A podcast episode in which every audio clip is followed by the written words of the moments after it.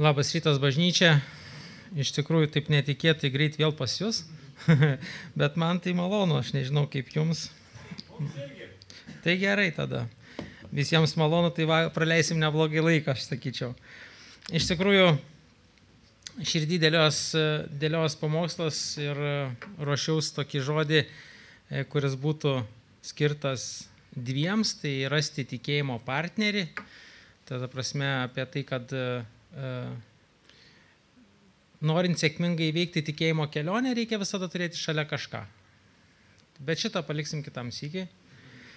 E, Juozas, kai paskambino, sako, nepamiršk yra tėvo diena.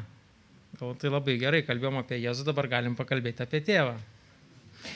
Ir, ir manau, kad yra, yra sveika daryti, laikas nuo laiko mes turim atnaujinti savo tikėjimo pagrindus, ką mes tikim, nes kartais mes taip tikim, kad tiesiog tikim. Ir, ir kada paklausia, ką tu tiki, nu tiesiog aš tikiu, nu, ta prasme, nu, nu, ir, ir mes patys, patys susimėtam ir patys pamirštam, į ką mes tikim ir kodėl mes tikim ir kam mes tikim ir kokia prasme viso to mūsų tikėjimo.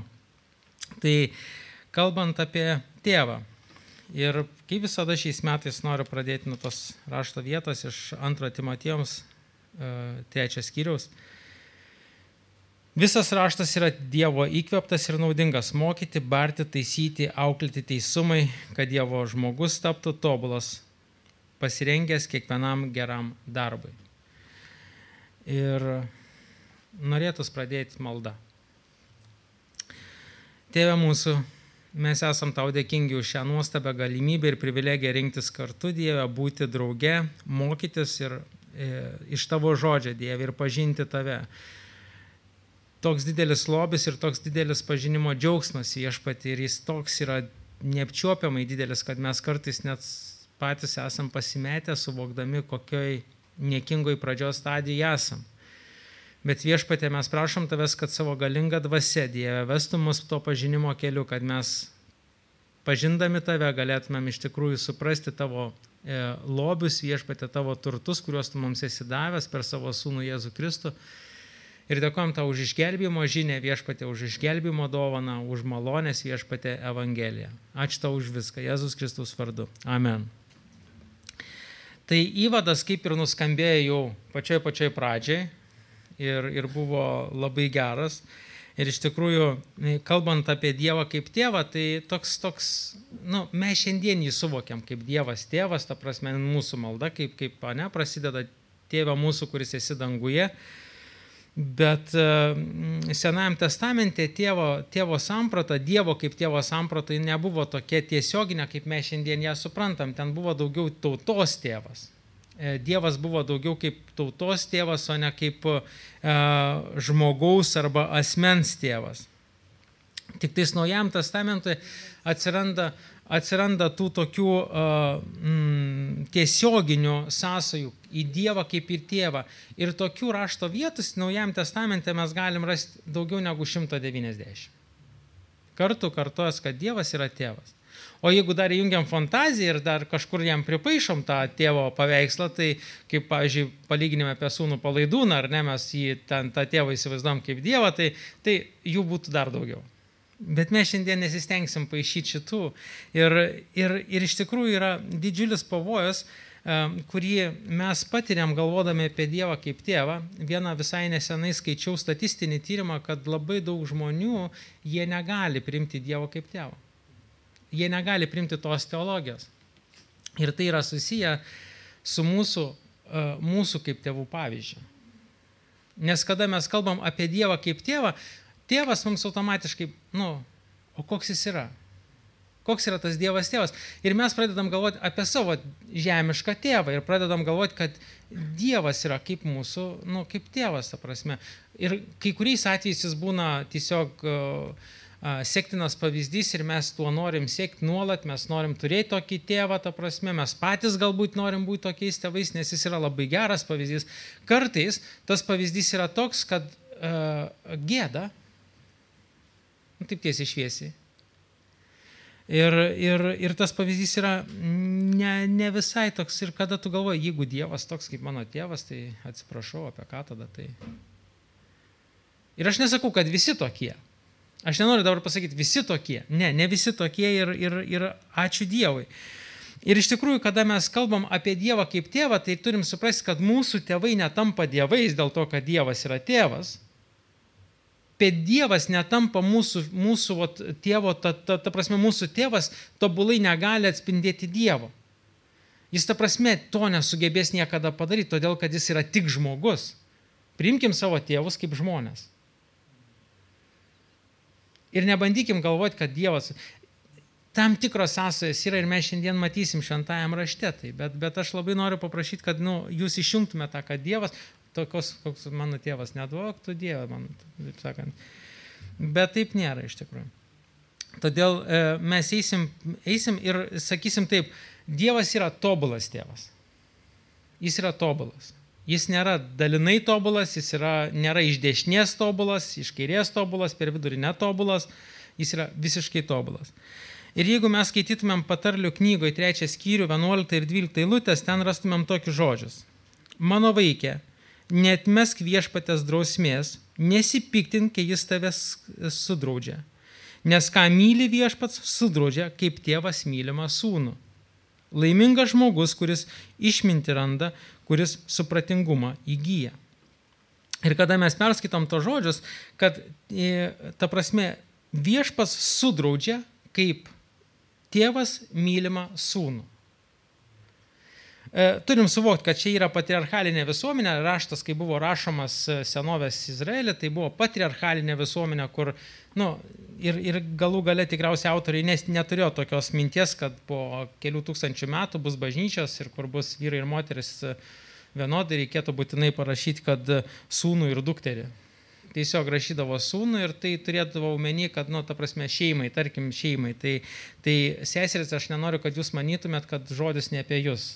Jis ir apie jūs, tik tais ne visada čia tai parašyta. Tai, tai sako, sudraudžia kaip tėvas mylimą sūnų. Dievas sudraudžia. Ir kada mes gal, jo, mano tėvas būdavo drausmindavo mane, pasimdavo, nustraukdavo iš pykčio kokį laidą, čiuk, čiuk, per stubrą, kad nepamirščiau jų niekada. Nors mane daugiau drausmindavo mama. Aš nežinau, tikriausiai vaikystėje mamas daugiau laiko turėdavo auklybai negu tėvai, tai gaudavom ten būdavo visokiausių atvejų. Aš galvoju, dabar tai atimtų tris kartus iš mamos mane greičiausiai už tokius auklėjimo metodus, bet, bet aš esu labai dėkingas už tai, nes aš įsivaizduoju, jeigu būtų nebūtų, nebuvę taip, aš nežinau, ką šiandien aš būčiau. Arba geresnis, arba blogesnis. Bet toks esu dėl to, kad mane taip auklėjo. Ir kada mes klaus, klausom apie, apie, e, apie tėvo auklybą, mes visada galvom, okay, o kaip tėvas mus auklė, ką tėvas mus auklė, ta prasme, kaip ta auklyba vyksta. Ir mes, ir mes visada norim, kad tėvas, ta, ta tėvo auklyba tokia būtų švelna, pasisodino ir pasišnekėjo. Ar ne? Ta prasme, nu, dažniausiai tokios auklybos norim, nes, nes nu, šiais laikais tą ir skatina, bet, bet Dievas jisai auklė įvairiais būdais. Ir paimkim kaip pavyzdį, tarkim, kažkieno, uh, kaž... turėjau netgi vieną draugą, sako, nu nežinom, kas atsitiko sunus, nu tiesiog meluoja, o stačiai taip pat yra, paklausi, jam net nereikia meluoti, bet jis meluoja. Kadangi tėvas dirbo policijai, e, jis paėmė sūnų, iš pradžių bandė kalbėtis, ar ne, pasisodino ten su mama, kalbėjo, kaip negerai meluoti, papasakojo e, istoriją, tą tautosakos apie Jonuką, kuris melavo, kad vilkai puola. Ir, ir paskui visi nebetikėjo, kaip atėjo tikrai vilkai užpult, niekas nebetikėjo, jom netėjo į pagalbą, ten jam tas nepadėjo. Tėvas galvoja, e, ką daryti. Nuvežė jį į policiją, ir pasodino į tą vienutę. Ir uždarė. Jam iš pradžio tai buvo kaip, wow, čia kietai aš sėdžiu. Po dešimt minučių jam prasidėjo panikos priepolis, nes, nu, ten ne ta vieta, kur norėtų sėdėti iš tikrųjų. Žaidimų nėra, telefono nėra, nieko nėra. Tu vienas kažkoks gultas, neaiškus tualetas ir viskas. Ir po to jis suprato, kas, nu, ta prasme, kokia, kad yra bausmė. Už melą gali būti bausmė. Ir tas metodas pasitvirtina. Nu, jis netapo ten visiškai tas tiesia kalbis, ta prasme tiesą tik kalbėdantis. Ne, jis vis dar meluodavo, bet jis žinodavo, kas gali atsitikti, jeigu meluos toliau. Ir iš tikrųjų Dievas kartais, kada mus auklė, jo auklyboje prasideda, jis, ir, ir kodėl mes tai darom, ta prasme, kodėl tas auklėjimas pats vyksta, kodėl mes kaip tėvai rūpinamės, kad vaikai užauktų dori ir teisingi, ne? Ne vien dėl to, kad jis užauktų toks, bet dėl to, kad mums rūpi, kad jis toks užauktų. Ta prasme, pačiam jam jis meluoja, jam viskas gerai, jis komforto zonai. Jis žino, ką daro, jam, jis žino, kur link eina ir jam viskas taip, bet mes kaip tėvai, mes žinom, kad mes nu, nenorim, kad jis būtų čia. Mes norim jį matyti kitoje vietoje kitaip besielgianti ir mes auklėm. Taip pat ir Dievas, kada jis mato mūsų elgesį, jis tam tikrų momentų, jisai pradeda įjungia auklybos e, dalykus. Ateini bažnyčia, girdi žodį ir tu jauti, kaip tave liečia. Bet išeini iš bažnyčios. Čiagi amžinai negyvensi. Ir nustoja liesti. Tada Dievas galvoja, gerai, pavyzdukų. Reikia kažkokį pavyzdį gyvenimišką, ne? Šas tau kokį nors tokią situaciją, kur tu aiškiai pamatai, nu, tarytum pastato tau veidrodį, nes kartais, kada mes darom negerai, jūs pastebėt, kai jūs darot negerai, jūs tiesiog nematot savęs negerai, kad jūs negerai kažką darot. Tik po kurio laiko atsigręžęs matot, kokią nesąmonę padarėt. Ir taip įvyksta dažniausiai. Ir Dievas jums tiesiog pastato veidrodį prieš jūs, kad jūs matytumėt save, kaip jūs atrodot ir kaip, kaip visa tai vyksta. Ir jūs sakote, opa, gal reikėtų keistis. Ir jeigu padeda tik tiek, tai labai gerai. Kartais reikia ilgesnių mokymų. Ir kartais gyvenimą ištinka tokia, nu, būna situacijos, kai gyvenimą ištinka tokia, nu, kaip pasakyti, aš nepavadinsiu to krizėm gyvenimo, bet būna tarpsniai gyvenimo, kai tu nesupranti, kas darosi ir tarytum tu, tu toks visas susinervinęs, sudirgęs, susierzinęs, nes kažkas tu nebegali kontroliuoti, kas vyksta tavo gyvenime. Ir tu galvoji, kas vyksta. Ir Dievas tave moko. Bet jis nebaigs mokymo, kol tu neišmoksi. Ir kartais būna, tu užstringi kažkokioje situacijoje ir niekaip negali iš ten išeiti. Ir vienai bandai, ir kitai bandai, ir trečiai bandai, ir niekaip negali išeiti. Ir tu negali išeiti ne dėl to, kad tu negali išeiti, bet dėl to, kad tu nieko dar neišmokai. Tu turi ten ne tik išeiti iš situacijos, turi išmokti į situaciją. Ir kada mes išmokstam situaciją, situacija dažniausiai baigėsi ir mes tada išinam tokie biškutėlį atnaujintom smegenim. Ir tėvas mus iš tikrųjų myli, nes, nes kaip raštas sako, žiūrėkit, kokią meilę Dievas e, apdovanojamos tėvas. Ir tai yra tokia, tokia gražiai lūtė, kuri nusako Dievo meilė, ar ne? Ir, pavyzdžiui, taip Dievas pamilo pasaulį, Jono Evangeliją, ar ne, kad atidavė savo viengimį sūnų, kad kiekvienas tikintis jį nepražūtų, bet turėtų amžiną gyvenimą. Ir tarytum viskas taip gražu. Ir tada klausimas, ar Dievas myli visus vienodai? Va čia tai klausimas. Ir aišku, kad visus myli. Tada klausimas, ar kaip vaiką, ar kaip kūrinį. A, ta prasme, aš, aš nu, noriu išprovokuoti jums jūsų vidiniai diskusijai, kad jūs truputėlį, e, kaip pasakyti, bažnyčia, man atrodo, tokia turėtų būti mąstantis organizmas, net ne, ne ameba ten plaukinti pagal srovę, bet tokia, toks, toks jau žinduoliai turėtumėm būti. E, o jo labiau, kad homo sapiens yra mąstanti būtybė, tai norėtumėt, kad tokie ir būtumėm, ta prasme mąstytumėm. Ir kada mes kalbam apie, kada mes kalbam apie, tėvą, apie Dievą kaip tėvą, mes turim suprasti, kad jis myli, tik vienus myli kaip kūrinius, kitus myli kaip vaikus. Nes tik tie, kas atgimė, tie yra vaikai. Galiu įrodyti raštu. Jono Evangelija, pirmas skyrius, 12 lūtė. Žinot, kas ten parašyta? Ką? Tai, ką žinot, pasakykit, prašau man. Aha, Dievo žodis, ten parašytas Dievo žodis, taip, taip.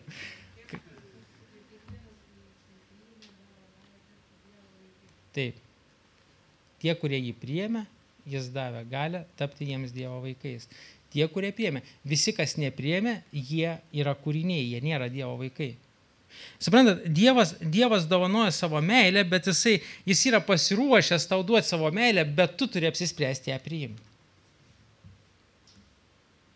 O čia yra sunkiai. Jeigu norite gulduoti. Jis ir davė.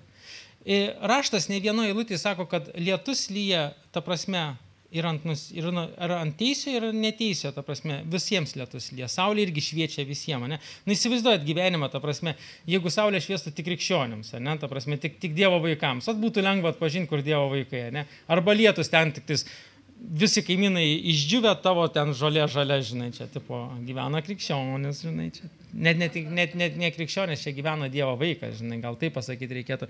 Čia gyvena Dievo vaikas ir visi, ir visi žino. Ir ateina, nori žalio žalės, tap Dievo vaiko, žinai. Tai, bet tas taip neveikia, todėl kad Dievas, jisai, jisai myli vis, jis mus kaip kūrinius myli visus vienodai, ta prasme. Jis, ja, mes esam kūriniai, Dievo kūriniai, nu, ta prasme, mes esam jo. Bet kada mes tampam vaikai, ta meilė įgauna naują tokį, kaip pasakyti, naują atspalvį.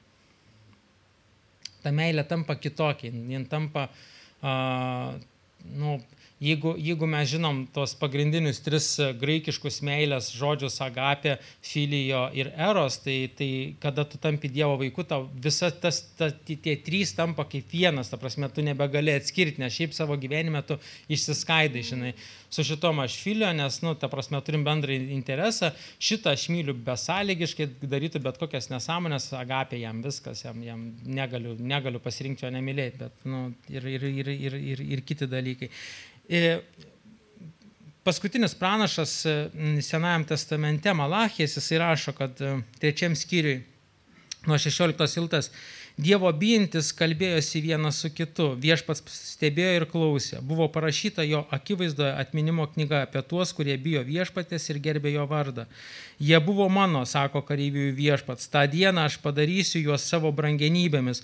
Aš jų gailėsios, kaip gailisi žmogus savo sunaus, kuris jam tarnauja tada jūs matysite skirtumą tarp teisėjo ir nedorelio, tarp to, kuris tarnauja Dievui ir to, kuris jam netarnauja. Dievas jis daro skirtumą. Jis myli, nes jeigu jis nemylėtų, jis yra tobulą meilę, jis negali nemylėti, prasme, tai yra tai, kas yra jis. Bet jis daro šiokį tokį skirtumą kaip tai veikia, ta prasme, kaip tai veikia, uh, sakysim, gyvenime ir kas, kas, kas tai veikia gyvenime. Ir, pavyzdžiui, uh, daugelis iš jūsų žinot uh, kalno pamokslą, tikriausiai, ar ne, 5, 6, 7 mato Evangelijos skyriai ir 6 skyriai, taip sakant, per vidurį to kalno pamokslo yra nuo 25 eilutės apie paukščius ir lelyjas. Ta prasme, kad Dievas viską žino, visko, viskuo rūpinas. Ta prasme, ten yra parašyta, kad jis rūpinas visais. Bet 32 eilutėje sako, e, jisai žino mūsų reikmes. Ne visų reikmes, bet mūsų reikmes. Savo vaikų reikmes jis žino. Ir jeigu mes norim kažką turėti, mes turėtumėm prašyti. Dievas, dievas jisai iš tikrųjų atskiria tikinčius, netikinčius. Jis atskiria, atskiria savo tautą nuo, uh, nuo netautos. E, žydų išėjimas iš Egipto, ar ne, jeigu prisimenat, paskutinė, paskutinė bausmė buvo uh, pirmagimių uh, mirtis, sakysim taip. Ir ten buvo sąlyga, kad kas apsiteps, nu tautai buvo pasakyta, apsitepkite ir jūs, jūs saugus. Kas neapsiteps, tas yra, reiškia, ne jūsų tautos ir nesaugus. Tai, tai taip Dievas veikia. Nes nu, pagal, visą, pagal mūsų malonės Evangeliją tai visi pirmagimiai turėjo išlikti gyvi, ar ne kažkokiu tai būdu. Ta prasme, kažkas turėjo ne, išlikti negyvas, kažkas turėjo mirti, bet nu, visi turi, ta prasme, visi turi, tik faraono pirmagimis turėjo mirti pagal mus. Nu, mes pagal malonės Evangeliją tai perskaitytumėm. Tik faraono. Todėl, kad faraonas čia buvo, ta prasme, užkėtinta širdim ir nevykęs toks. O, o jeigu mes kalbam apie apie uh, Dievo žmonės, ta prasme, mes sakytumėm, visi, visi nekalti yra daugiau. Bet taip neveikia, taip, taip gyvenimas neveikia ir, ir raštas mus moko, kad Dievas daro atskirimą. Todėl, kada bažnyčia ateina ir mes sakom, tu turi susitaikyti su Dievu. Ir Kristus atėjo tam, kad tu susitaikytum su Dievu. Tu pats, pats iš savęs tu negali su juom susitaikyti. Nes tu tiesiog gyveni nuodėmingam kūne. E, aš sakyčiau, mes negalim susitaikyti už tai, ko nepadarėm, nes mūsų nuodėmingas kūnas tarytum kaip, mums, kaip, kaip paveldas. Mes tiesiog nepasirinkom, mes tiesiog tokie gimėm. Ir Dievas, žinodamas tą situaciją, atsiunčia savo sūnų, kad jis sutaikintų mus su juo. Per jo kryžių, per jo auką, per jo, e, per jo atsidavimą. Ir, ir jeigu mes priemam šitus dalykus, mes susitaikom su tėvu mes tarytum susitaikom su tėvu. Kaip tai vyksta? čia tikriausiai būtų gražiausias palyginimas, tai yra sunaus palaidūno palyginimas. Esat girdėję šitą palyginimą? Aš gal visko ne, nu ten pora žmonių tai taip sako, tai Tai aš suprantu, kad pora žmonių vis čia bet kokioj. Bet sunus palaidūnas čia visiems žinoma istorija, kaip vienas sunus pasėmė dalį, išėjo, praleido, pragerė su, su, su paskiau fermoje, keulės kakose mėgodam, suprato, kad negerai čia kažkas. Koks yra tėvas? Tėvas neieško to sunaus palaidūno. Ar ieško? Aš kažkaip nepastebėjau to, kad tėvas ieškotų. Jis laukia, bet jis neieško. Mes labai dažnai galvojame, mes, mes, mes kartais norim Dievui, kaip pasakyti, mes norim Dievui pripaišyti atributų, kurių jis neturi, nes mes patys tarytume ieškotumėm, ar ne? Nu, tėvams tai rūpi, man, pavyzdžiui, kaip tėvui rūpi, ką mano vaikai veikia. Nu, ta prasme, vakare nepareina į namus, ilgiau truputėlį man gal kur jie, ką jie daro, žinai. Pareina namus, nėra klausimas, kur tie. Taip ir paklausiu, kur tie, ta prasme, vardink dabar kiekvieną vardą. Du te turim, taip aišku, tai sako, vien žirginė, kits pas draugus, aišku. Ir man, ta prasme, aš neįsiu ieškoti pas kokius draugus, ten žirginą irgi žinau, bet nevažiuoju tikrinti, ar ten jie yra ar nėra, ta prasme. Viskas gerai. Dievas irgi, ta prasme, jis, jis, jis žino, kur mes esame jis žino, ką mes pasirinkom, nes mūsų pasirinkimas jam tarytum aiškus. Kaip ir sunaus palaidūno, pasirinkimas aiškus, davėjai viso gero, išeina į kitą kraštą. Bet ką tėvas daro, jis laukia ir kada sunus palaidūnas grįžta, tėvas, mylintis tėvas jo laukia. Kaip jis priema tą sūnų palaidūną? Gražiai. Rūbai, batai, žiedai, šventė. Vėlgi reikia suprasti, kad to šventės ten, kur, kur buvo ta šventė, nu, mums atrodo, nu, paėmė viršiuką ten, nu čia kas čia. Tais laikais tą viršiuką, tai būdavo reikalų. Nes jie nevalgydavo, šiaip, šiaip, šiaip nevalgydavo daug mėsos. Čia mes dabar be mėsos neįsivaizduojam nei dienos, taip sakant, o pas juos tai būdavo mėsa tai šventė. Nes pas juos nebuvo, tiesiog jie gyveno, nes, nes pas juos neaugo taip, kaip pas mus augo, tos vištos per 20 dienų užaugo, dar kažkas. Tai. Pas juos taip neaugo, kažkaip tai taip neaugo ten. Kad ir kaip vieš pats laimino savo tautą, ten taip greit ne, viskas neaugo. Ir, ir jiems tai buvo šventė. Ir, ir pažiūrėkit, tėvas laukia sunaus, kai jis sulaukia sunaus, jis apsidžiaugia, duoda jam galimybę atgailauti, atiduoda, nu, duoda viską, ką turi, viskas, tu vėl mano šeimoje, nesvarbu, kas, ne, nebesvarbu, vis, aš neklausiu, kas buvo, man neįdomu tavo gyvenimo istorija, man neįdomu, su kokiam keulė mėgoji, man tas neįdomu, man dabar svarbiausiai tu pas mane. Ateina antras sunus iš laukų, iš tarnystės, iš misijos. Ateina antras sunus, ką tėvas, tėvas ir jo laukia. Tėvas ir jo laukia. Jis laukia ir vieno, ir kito. Jis laukia, nu sakysim, ten vienas pagonis, kitas krikščionis, tai to krikščionio laukia ir to pagonio laukia. Abiejų laukia. Ir tėvas abiejais džiaugiasi, ir tėvas abi, abu kviečia į tą šventę, abu kviečia į tą puotą, abu kviečia pasidžiaugti. Tik vienas džiaugiasi, kitas ne. Bet čia jau kitas mintis. Bet tėvas yra laukiantis Dievas. Dievas yra laukiantis tėvas, jisai laukia. Ir šiandien, jeigu tu galvoji, ai, ne šiandien, galbūt rytoj, galbūt kada nors, ne šiandien kažkaip aš tą šiandien toks nusivylęs viskom, gal dėl to nusivylęs, kad tu netini pas tėvą. Jis tave šaukia, tu jauti tą kvietimą viduje, tu jauti, kad, kad Dievas tave šaukia, bet tu, nu, nepriemi jo kaip tėvą. Nes gal tavo galvoj tas tėvo paveikslas yra iškreiptas ant tie, kad tau šiandien sunku yra jį priimti. Tau, tau, tau, tu negali jo priimti kaip tėvo. Kaip dievo, okei. Okay. O tai kaip pasakyčiau, o tai kas tau yra dievas? Nu, dievas tai yra. Ir toks paveikslas, žinai, nusileidžia, žinot, čia, kai būna koncertų rūmose, ten visokiausiai, dievas tai toks leidžias, užuolai tokie, leidžias ten toksai dėdas ant, ant debesies sėdžias, žinai, aplinkui evangeliukai tokie skraido. Nes me, mes taip išmokyti tikėti, kad Dievas yra toks. Bet mes niekas nežinome. Kas iš jūsų žinot, kaip atrodo Dievas? Man būtų įdomu pamatyti tą vieną ranką. Aš, aš paskui eičiau su juom, tikriausiai kur nors pietauti ir jis galėtų man pasakoti. Niekas mes nežinom, ta prasme, nes, nes pats Dievas pasakė, nepieški to, kas yra aukštai žemė ir žemai, ir žemai po žemė, sako, nes nu, net vaizduosit manęs. Moze, kuris kalbėjo su Dievu kaip draugas, su draugu tavo, įsivaizduojat, tą santykį aš, aš nieko nedariau, kad turėčiau tą santykį su Dievu, bet aš pavydžiu tą santykį, žinot. Greičiausiai daugelis iš jūsų taip pat jaučiatės, jūs pavydžiat santykio, Mozės santykio su Dievu, bet nu, nieko nedarom, kad tą santykį, pasiet, tą santykį turėtumėm. Tai kad tą santykį mes gerą turėtumėm, reikia kažką daryti. Moze, pavyzdžiui, darė, jis bendravo su Dievu. Mes dažniausiai pas Dievą ateinam, pasakom, ko reikia ir baigęs mūsų bendravimas. Pas Moze buvo ne taip. Ir žinot, ir, ir kada, mes, kada mes turim tą santykį, kada mes turim tą teisingą santykį su Dievu, kaip su tėvu, tas bendravimas, jis, jis nu kaip pasakyti, jis, nu, mes įsivaizduom, jeigu jau tėvas, tai bendrauti, bendrauti su juo. Nu, pavyzdžiui, mano sūnus parvažiuoja iš Vilnius, mes pabendravo ten 10 minučių, paskui jis kažkur savo reikalais. Aš džiaugiuosi, kad jis turi savo reikalų, nes man irgi reikia ramybės.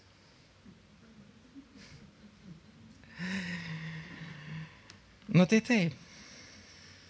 Ir, nu, kas turit vaikų, va čia mačiau, vyrai stovėjo, turit vaikų, jūs, nu, faina, kai vaikas ateina ir pabendrauti, ar ne, kad pasako, kai gerai, kai blogai pasidalina džiaugsmais, liūdėsiais ir visa kita. Bet, nu, pastovygi to nenorėtum, kad 24 valandas per parą prie tavęs sėdėtų ir to pasakotų, kaip jiems sekas. Nu, sakyt, jo, galima, tu važiuoji gal kur nors jau. Tai, tai lygiai to, Dievas nereikalauja iš mūsų to, to pastovaus, žinai, kalbėjimo su juo, žinai. Kaip mes įsivaizduom, kad nutarytum tikėjimas, tas tikras, tai nuolat su juom kalbėti, žinai, nuolat, tas, kaip pasako nuolat, tai atrodo toksai, neturiu tik aš kalbu su Dievu, žinai. Ir toks, toks, nu, nu ne, jisai, jisai kaip, ir, kaip ir tėvas, ta prasme, jis nori to dėmesio, jis nori, kad tu ateitum, jis nori, kad tu su juom kalbėtum, kad su juom bendrautum, kad tu jam atneštum rūpešius, kad tu atneštum jam problemas, skausmus, džiaugsmus, visa kita. Bet ta prasme ir tiek. Ir jis turi tau ką pasakyti. Jis turi tau ką pasakyti.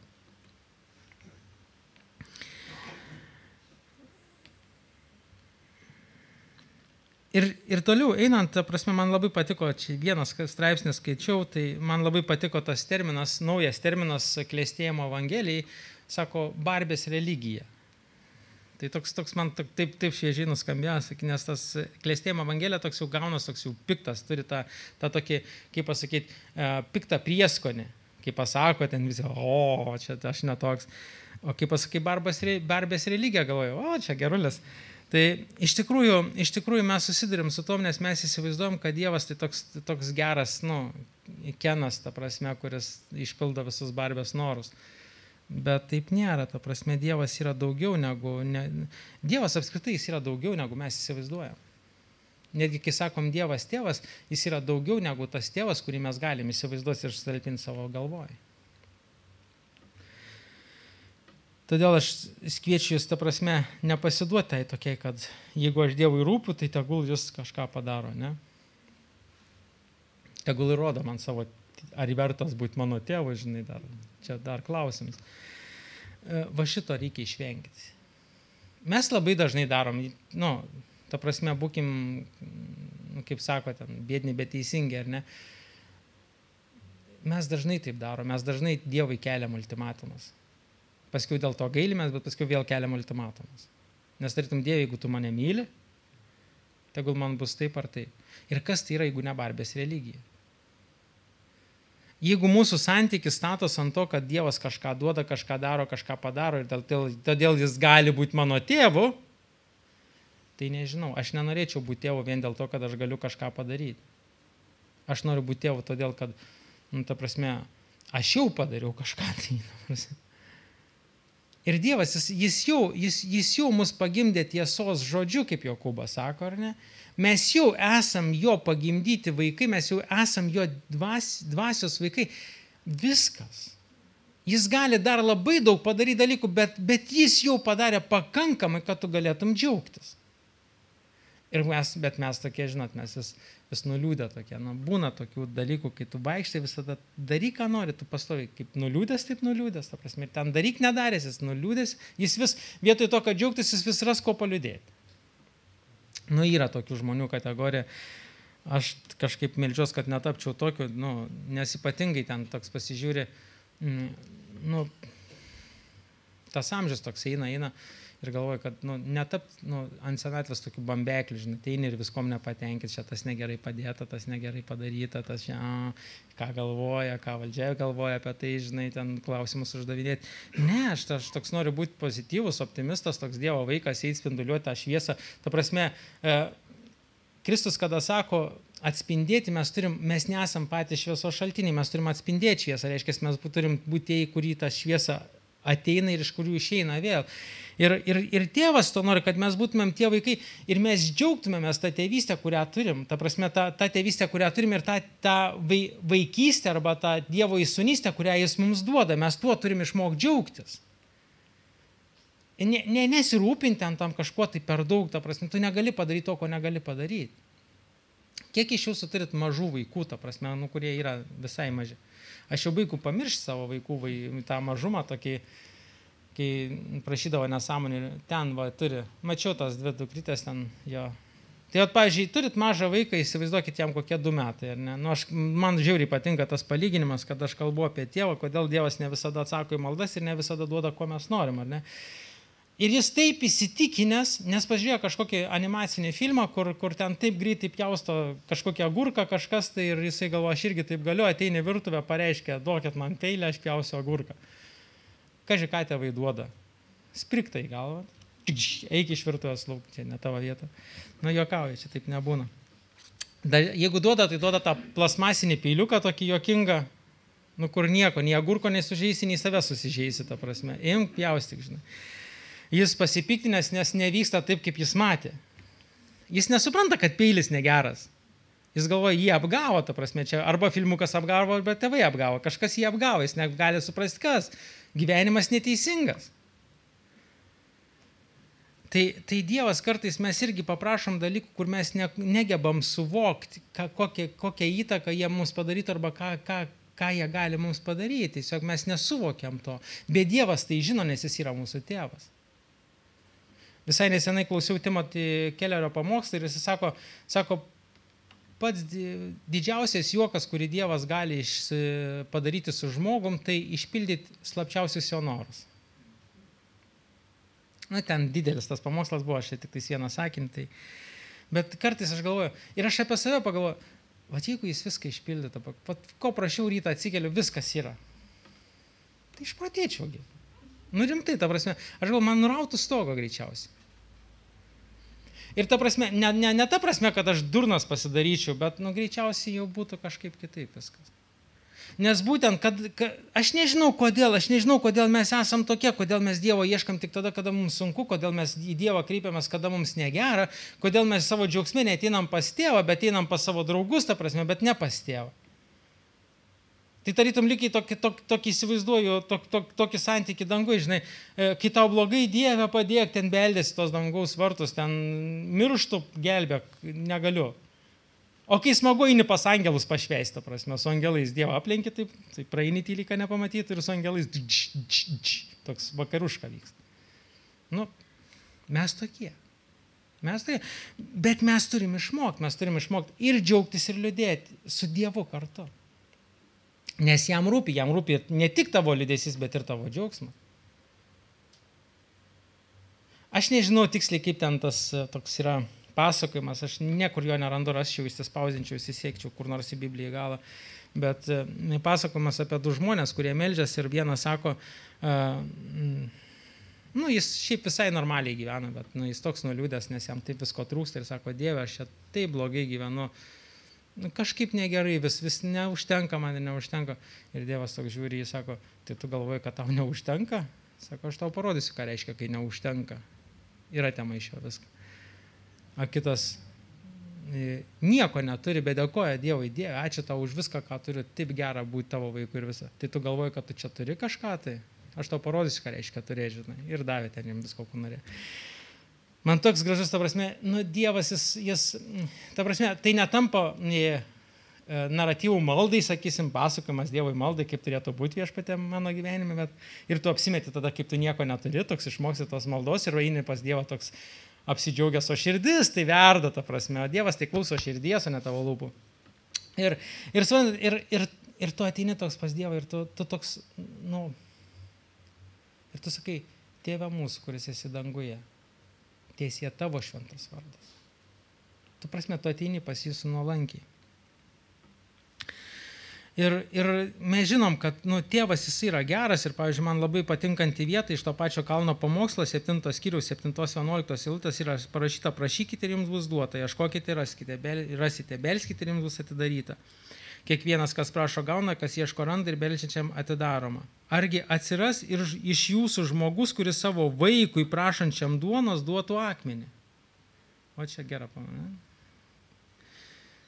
Arba jeigu jis prašytų žuvies, nejaugi paduotų jam gyvatį. Tai jei jūs, būdami nelabi, mokate savo vaikams duoti gerų dalykų, juo labiau jūsų dangiškasis tėvas duos gerą tiems, kurie jo, jį prašo. Nu, čia toks kontrastas, ne mes tokie visiškai tokie, nu, čia jau tėvo lygis, ne? Vaikas sako, gali man paduoti bulkutę, pasiemakmenį gaudį. Toks parein.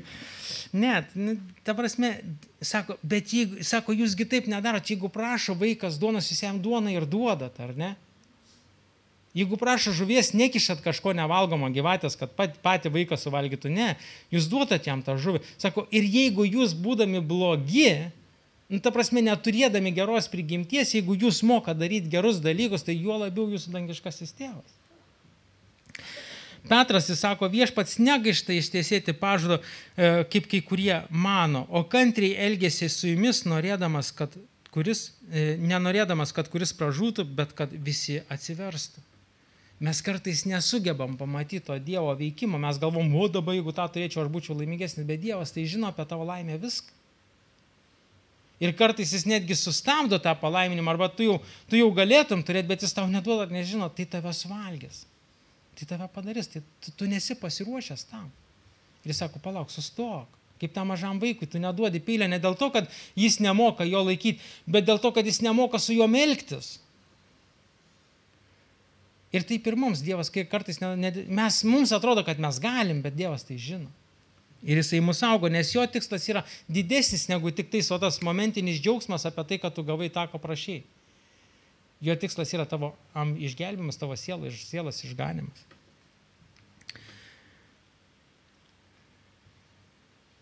Ir man labai patinka rašto vieta, indžiauriai skamba iš tikrųjų, bet man labai patinka. Viešpats tavo Dievas yra deganti, deganti ugnis,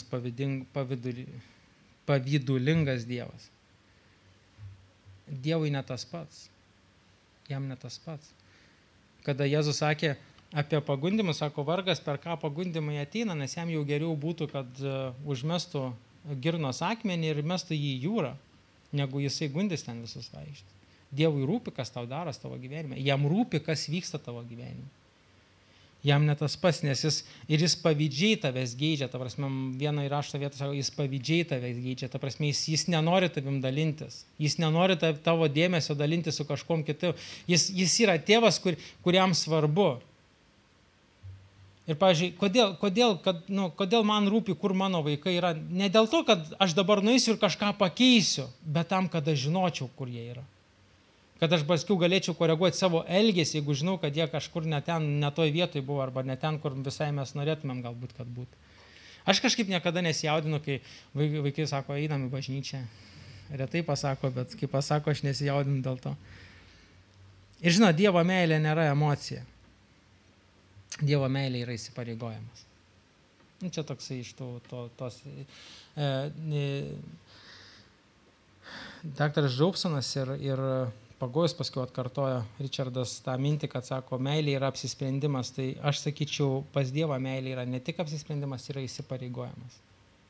Dievas įsipareigoja mus mylėti. Ir kada mes tampam jo vaiku, jis myli mus kaip vaikus. Jeigu mes nesipareigojam, jis myli mus kaip kūrinius ir jis duoda mums ir lietų, ir saulę, ir mes galim naudotis visokiausiais dalykais. Bet kaip mes esame vaikai, mes gaunam dar ne tik lietų ir saulę, mes gaunam dar ir tokį išskirtinį dėmesį. Pasimelskime. Brangus dangiškasis tėvė, mes esam tau dėkingi už tą nuostabią malonę, kurią tu mums dovanoji. Mes esam tau dėkingi už tai, kad tu esi toks geras mums ir toks gailestingas. Ir tėvė, mes prašom tavęs atleidimo, kai mes nuklystam ir mes einam net, net, net tuo keliu, kurį tu mums nurodai viešpat arba net, net ten, kur tu mus vedi. Mes kartais kaip tie sūnus palaidūnai Dieve turim savo planą, savo gyvenimui.